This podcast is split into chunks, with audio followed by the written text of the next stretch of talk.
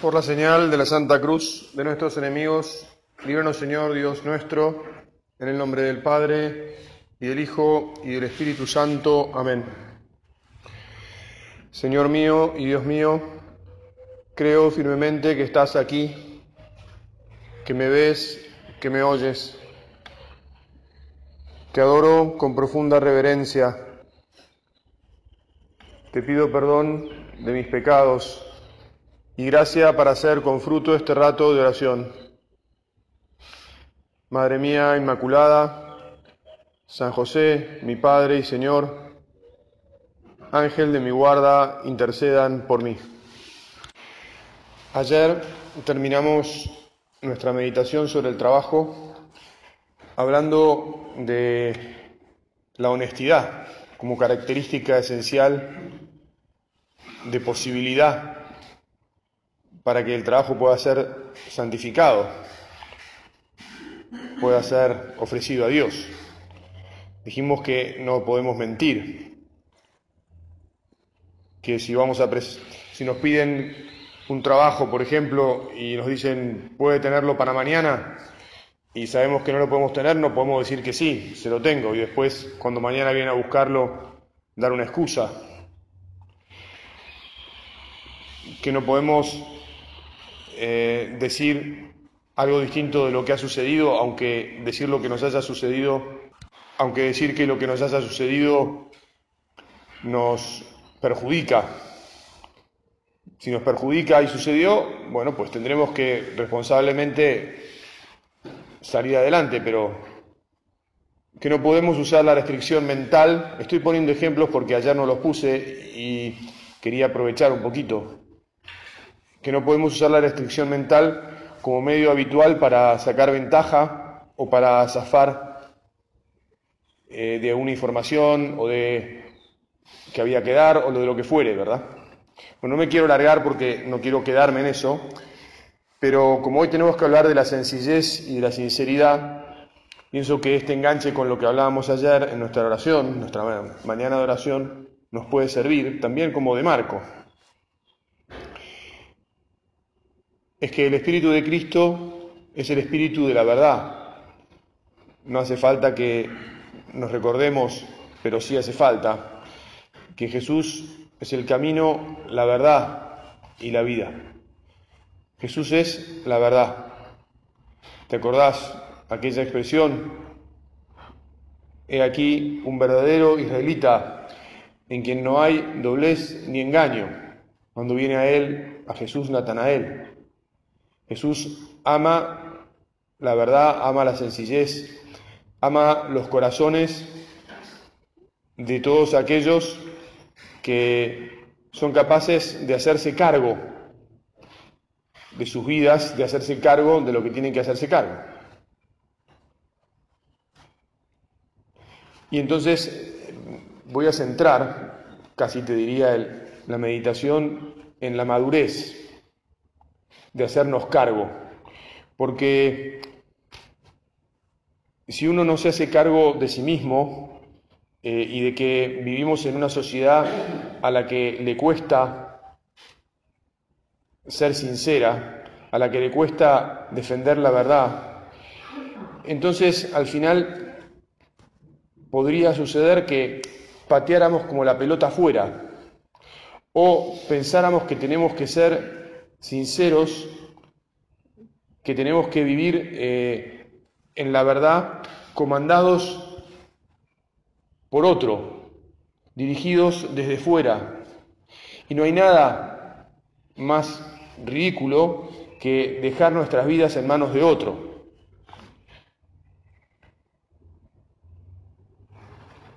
En concreto, nosotros hemos venido a la obra porque el Señor nos llamó y como hemos meditado y tantas veces y en esta convivencia, eh, tenemos que identificarnos con un espíritu que nos lleva a encontrarnos con Jesús y con los demás en el medio de las circunstancias diarias y de un modo claro, de un modo sencillo, sin doblez ni engaño.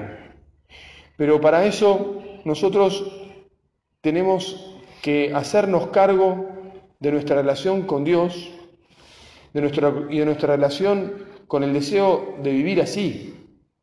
Yo estoy aquí y cada uno de ustedes está aquí, y esto lo decimos en la presencia del Señor, te lo decimos a vos Jesús, porque yo quiero. A mí nadie me trajo de las orejas esta mañana a predicarles la meditación. Y a ustedes nadie los trajo de las orejas esta mañana para venir a esta convivencia.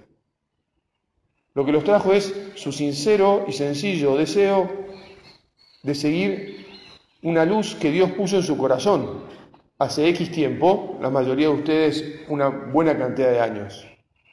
Y si están aquí es porque quieren y nadie los va a obligar a estar aquí, ¿verdad? Y hacerse cargo de esto es lo más importante de la sencillez y de la sinceridad. Si alguno no pudiera venir por el motivo que fuera, o si al terminar esta meditación alguno se tuviera que ir por el motivo que fuera, o se quisiera ir porque de repente se quiere ir por el motivo que fuera, porque no le gusta lo que estoy diciendo, pues lo que tiene que hacer es irse, porque eso es la sencillez y la verdad, la sinceridad con su propia vida. Si no somos responsables de nuestras propias vidas, pareciera o estaríamos traspasando la necesidad de ser sinceros y sencillos, como nos pide el Espíritu de Cristo y el Espíritu de la obra, a alguien distinto de nosotros. Y eso no puede durar, no, no sirve, no sostiene a nadie. Entonces, perdona que por ahí no te esperabas que yo dijera esto, ¿no? Pero lo primero que supone la sinceridad, la sencillez, la verdad es hacerse cargo del propio deseo de ser santos, del propio deseo de ser opus dei y de hacer el opus dei. Y por lo tanto, hacerse cargo del opus dei también. Porque si yo me hago cargo de mi vida y soy opus dei, también me voy a hacer cargo de la vida de los que tengo al lado, no porque yo voy a decidir por ellos, sino porque unidos porque juntos, porque formando la misma familia, porque formando la misma, perdón, milicia, ¿te acordás que nuestro padre decía que la obra es familia y milicia? Formando el mismo equipo, volviendo a lo de hace dos días con el tema del rugby, entonces llevaremos a Jesús por todas partes, porque nos sostenemos unos a otros, porque cada uno se sostiene en primer lugar a sí mismo y al ver la fortaleza propia y la del que está al lado, vamos juntos hacia adelante y nos bancamos. Pero lo que no puede suceder es que uno deslinde su propia, la, propia responsabilidad y entonces ande por la vida como escaqueándose. Hay un tema en el que la sinceridad y la sencillez, al que, al que perdón, la sinceridad, la sinceridad y la sencillez se referencia casi directa, que es a la dirección espiritual, ¿verdad? Pues mira, la dirección espiritual es una instancia de formación y de identificación paulatina con el espíritu de la obra, en el que si vos no sos responsable de tu vida, no va a pasar nunca nada. O mejor dicho, vamos a estar viviendo un bluff, una metida en escena ridícula, en la que no vamos a ser Opus Dei. Nadie va a ser Opus Dei. Porque no va a haber el deseo, te insisto, de que vos seas el protagonista de tu existencia y de tu relación con Dios. Inconscientemente, y en esto voy a decirles que entiendo que hay mucha culpa de parte de los sacerdotes, es decir, de mí mismo, cada uno que se haga parte, que reconozca si tiene o no culpa en la suya, y de los numerarios y de los que por ahí tenemos que dar más la formación, que para eso en la última carta del 28 de octubre, el padre un poco habla de, de qué se ocupa cada uno del Opus Dei de alguna manera, ¿no? Pero hay mucha culpa en no dar y no exigir bien. Porque lo que yo percibo, perdona que te hable desde esta convicción personal que tengo, es que a veces quienes vienen a hablar con el sacerdote o quienes van a, vienen a hablar con alguien en la hora para que los ayude, han dejado un poco de lado la responsabilidad de su vida Y bueno, y te cuentan algunas cosas, te cuentan las cosas, no es que te mientan, para, para nada, son muy sinceros, te cuentan las cosas que, que están pasando, pero te las cuentan como si fuera algo bueno, mira, y esto es lo que pasa. Y yo miro y digo, ¿por dónde lo agarro a este pie para decirle, flaco, movete vos? Es que cuando el que está delante no se mueve personalmente y te deja la responsabilidad al que lo escucha, a mí, o, a, quien sea que esté escuchando, ya no se puede hacer nada. O sea, hasta que no reaccione, y a veces es muy complicado hacerlo reaccionar porque, bueno, ya lleva tiempo, ¿no? O sea, todas estas circunstancias se, se, van, este, ¿cómo te diría? Se van eh, tomando forma después en un tiempo y casi es, poco perceptible, ¿no? Uno va esté perdiendo conciencia, ojo, no estoy acusando a nadie, eh, perdón, por ahí el tono este, estoy diciendo un poco bruto, perdónenme. No es que quiera acusar a nadie, lo que quiero decir es, reaccionemos si algo, si un poquito de esto nos está pasando. Porque nos tenemos que poner delante de Jesús y decir, che, ¿cómo va la cosa acá? Mi, sinceridad significa, vengo, hablo, digo cuáles son mis miserias, y después vuelvo a mi casa en la misma circunstancia? Cuando, cuando, venís a, cuando acudís a la dirección espiritual, sea con el sacerdote, en la confesión, o sea en la charla fraterna, o incluso la dirección espiritual colectiva en los medios de formación, en el círculo, venís a encontrarte con Jesús, a escuchar a Jesús que en tu, que en tu alma te dice, ¡Eu!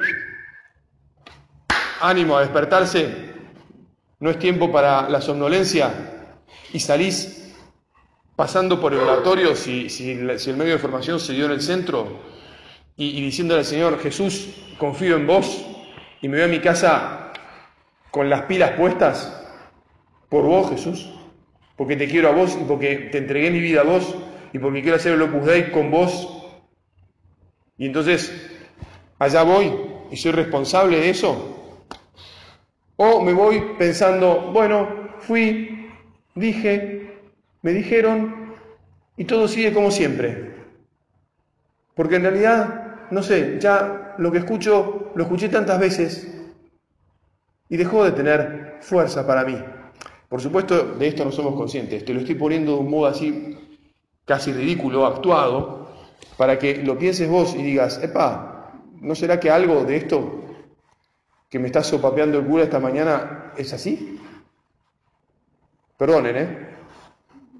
Pero yo también, al predicar, anoche me iba a la cama y decía, ¿y ahora de qué predico? Me pusieron temas sencillez y sinceridad. Y yo tengo que predicar de lo que estoy convencido. No puedo venir simplemente porque bibliografía. Mira, tenemos libros y libros gordos como este que tienen como 500, 600, 700 páginas casi. Casi libros como este hay un montón ahí en la biblioteca de las cartas de don Álvaro, de, las cartas del pa, de don, Javier, se están publicando ya el primer tomo de la edición crítica de las cartas de nuestro padre.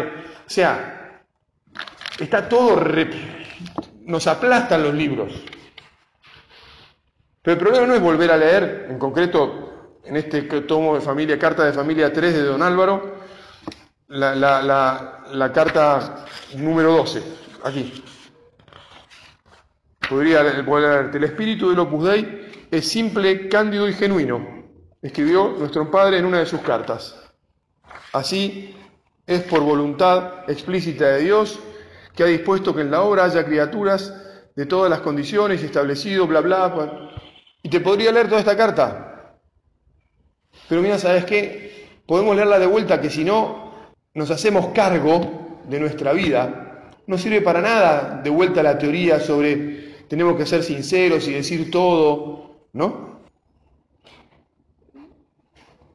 Para mí, realmente la sinceridad implica que nos volvamos a ser responsables de nuestro yo. Lo primero soy yo.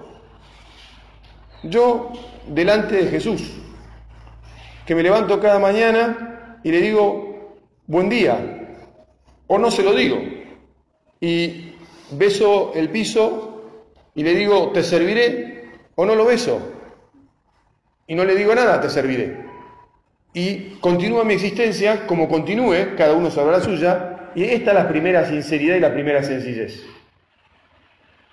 Decir, realizo con devoción aquello para lo que me comprometí y lo que realmente quiero con toda mi vida, que es poner amor en cada cosa y hacer eso, lo que llamamos el Opus Dei, la obra de Dios en nuestra existencia, o si voy flotando, si voy como a la deriva, si no tengo realmente el norte y el deseo de llegar, la misión. ¿Te acordás que el otro día hablamos haciendo un paralelismo con el deseo de los Pumas de ganar? Porque lo que está claro es que no querían ganar solo un partido, quieren ganar el torneo, de traer algo, de alcanzar un, un logro, una misión, una meta. Jesús, nosotros queremos que nos enciendas. Cada uno, yo quiero encenderme y quiero ser santo. Y por lo tanto, te pido que me ayudes a hacerme cargo de vuelta de mi vida. Si por algún motivo me doy cuenta ahora que estoy flotando. Quiero ser sincero conmigo mismo. Quiero ser sencillo. Alguno tal vez pueda pensar, bueno, si me encontrara yo con esta situación, que yo no creo que ninguno de ustedes se encuentre como lo estoy diciendo, ¿verdad? Estoy llevando las cosas al extremo para, para que un poquito hacer el panegírico y, si hay algo, reaccionemos, porque sería un loco si estuviera pensando que están todos por allá, o que estoy yo por allá, tan lejos, digamos, ¿no? Pero un poco de todo esto nos puede estar pasando. Entonces, poniendo el extremo, pensemos, ah, ¿no estaré yo un poco habiendo derivado, habiendo soltado la responsabilidad y por lo tanto en manos de bueno, de las circunstancias, en manos del proceso, en manos de los medios de formación, y allá voy. Claro, después de un tiempo, si a alguien le pasa algo de esto, la siguiente pregunta es, ¿no te está empezando, perdón la expresión, ¿eh? A embolar participar de los medios de formación, venir a confesarse, hacer la confidencia, escuchar el círculo, venir al retiro mensual? Porque cuando no lo hacemos porque quiero, cuando no está esa primera verdad, esa sinceridad de que, mi vida está en mis manos, entonces cuando parece como que todo fluye, porque bueno, porque me metí en el proceso, es como una cinta continua de producción, ¿viste? Eh, acá en el parque industrial y bueno, los objetos entran por un lado, salen por el otro, bueno, viene la materia prima y se dice, yo voy, yo salgo tú. Entro, un salgo, No, no es así. No somos objetos o materia prima que entra por un lugar y sale por el otro y, y a base de entrar por un lugar y salir por el otro siempre de la misma manera, nos convertimos en lo que Dios quiere y hacemos lo que Dios quiere. No, de ningún modo los seres humanos no, funcionamos como materia prima. El principal tesoro de nuestra existencia es mi propia existencia, soy yo. El principal tesoro de tu existencia sos vos mismo. Jesús, que seamos sinceros significa que seamos responsables, que reasumamos lo que hayamos perdido del motor propio de nuestro deseo de ser santo. Que por amor estemos metidos de verdad en esta refriega que supone el día a día, aunque no esté en la tapa de los diarios, pero es una batalla ardua que queremos dar a Jesús. Mira, dejando ya esta carta de la que al final no te leí, porque pienso que podés leer vos, en todo caso, me, voy a pasar a unas páginas, las últimas cuatro páginas del libro Para llegar a puerto, de un hermano nuestro, en el que explica eh, con lujo de detalles el tema de la dirección espiritual. Y entonces en las últimas cuatro páginas, él dice que le va a dar la pluma a otro sacerdote con el que había tenido una conversación y que le dice, mira, terminé el libro vos, con, escribime la conclusión del libro con el contenido de esta charla que tuvimos sobre la dirección espiritual. Y entonces, en cuatro paginitas, en menos en realidad, porque hay una nota larga en una de ellas, ¿qué es lo que viene a decir sobre la dirección espiritual estos hermanos nuestros? Que la dirección espiritual es la relación entre una persona que tiene un tesoro, por eso te hablaba yo del tesoro de la propia vida, y un consultor que sabe, que sabe, que se supone que sabe, sobre tesoros. Y que entonces el que tiene el tesoro necesita el consejo, es consciente que necesita el consejo de cómo cuidar el tesoro que tiene y de cómo hacerlo, en todo caso, fructificar y no perder valor y de alguna manera podríamos decir ganar valor. Y que para eso decide ir a la consulta del experto o del que sabe sobre tesoros para que lo ayude en eso. Y entonces, lo primero que evidentemente se tiene que establecer entre uno y otro es una relación de confianza.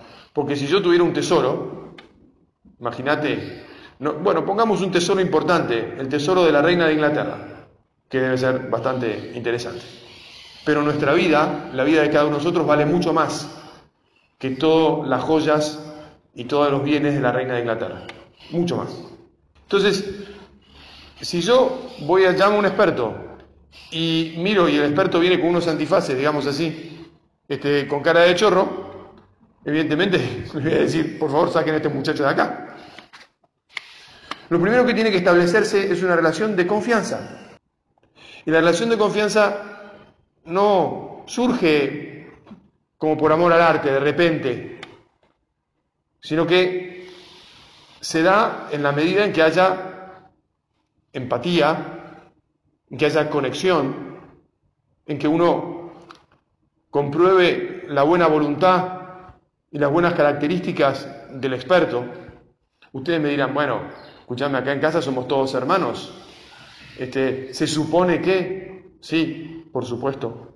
Hay algunas cosas que suponemos, pero ¿sabes qué? Además de suponerlas, tenemos que comprobarlas, porque no somos todos iguales. Y cada uno tiene sus características personales y puede suceder que por temperamentos, por modos, por funcionamientos, por lo que sea, alguien te dé toda esa confianza que necesitas para abrir el tesoro de tu intimidad y poder ser sincero y sencillo con él, y alguna otra persona no. Entonces, hacete cargo de tu propia vida y pregúntate si realmente aquel consultor en quien pones cada 15 días el tesoro de tu vida, te da la confianza que necesitas para ser sincero y sencillo. Y si eso no sucede, enfrentate con Jesús y decir, bueno, acá tengo un problema y lo tengo que resolver, porque si no resuelvo este primer problema, estoy derivando. Antes dije flotando, es más o menos lo mismo. Es como que llego voy a decir cosas que no es que no sean verdad, pero que en realidad no van a ningún núcleo de ningún lado. Me abandono en que, bueno, este es el proceso, hay que venir y hablar y decir esto, pero no estoy conectado con la idea de que esta persona es un experto que me va a ayudar a cuidar mi tesoro, que se lo voy a mostrar con muchísimo cuidado, porque es mi tesoro y no puedo simplemente decir las cosas así nomás, y será paulatino, no es que uno vaya queriendo esconder nada, y somos sinceros, pero también es que de verdad,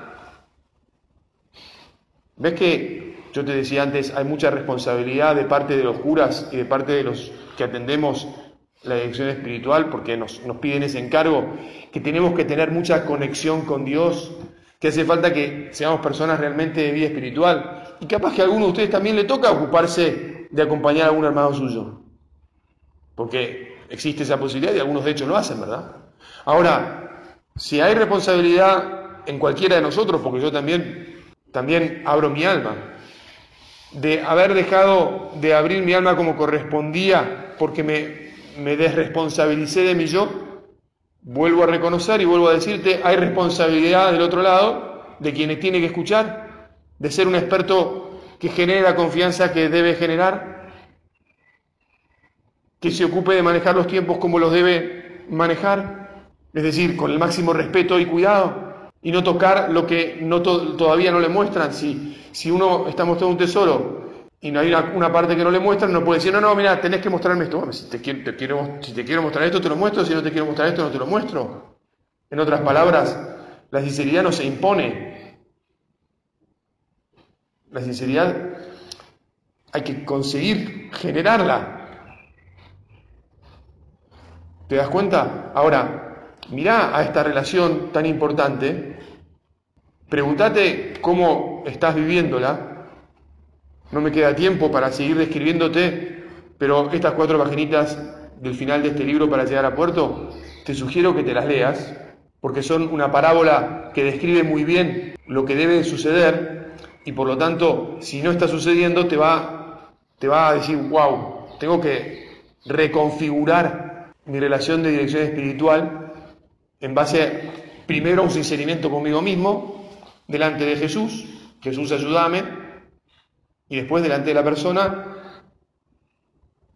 o delante de la obra, si tengo que decir, bueno, mira, esto no me fue, o sea, hace rato en realidad que estoy flotando. Tengo que cambiar algo porque si no, no funciona.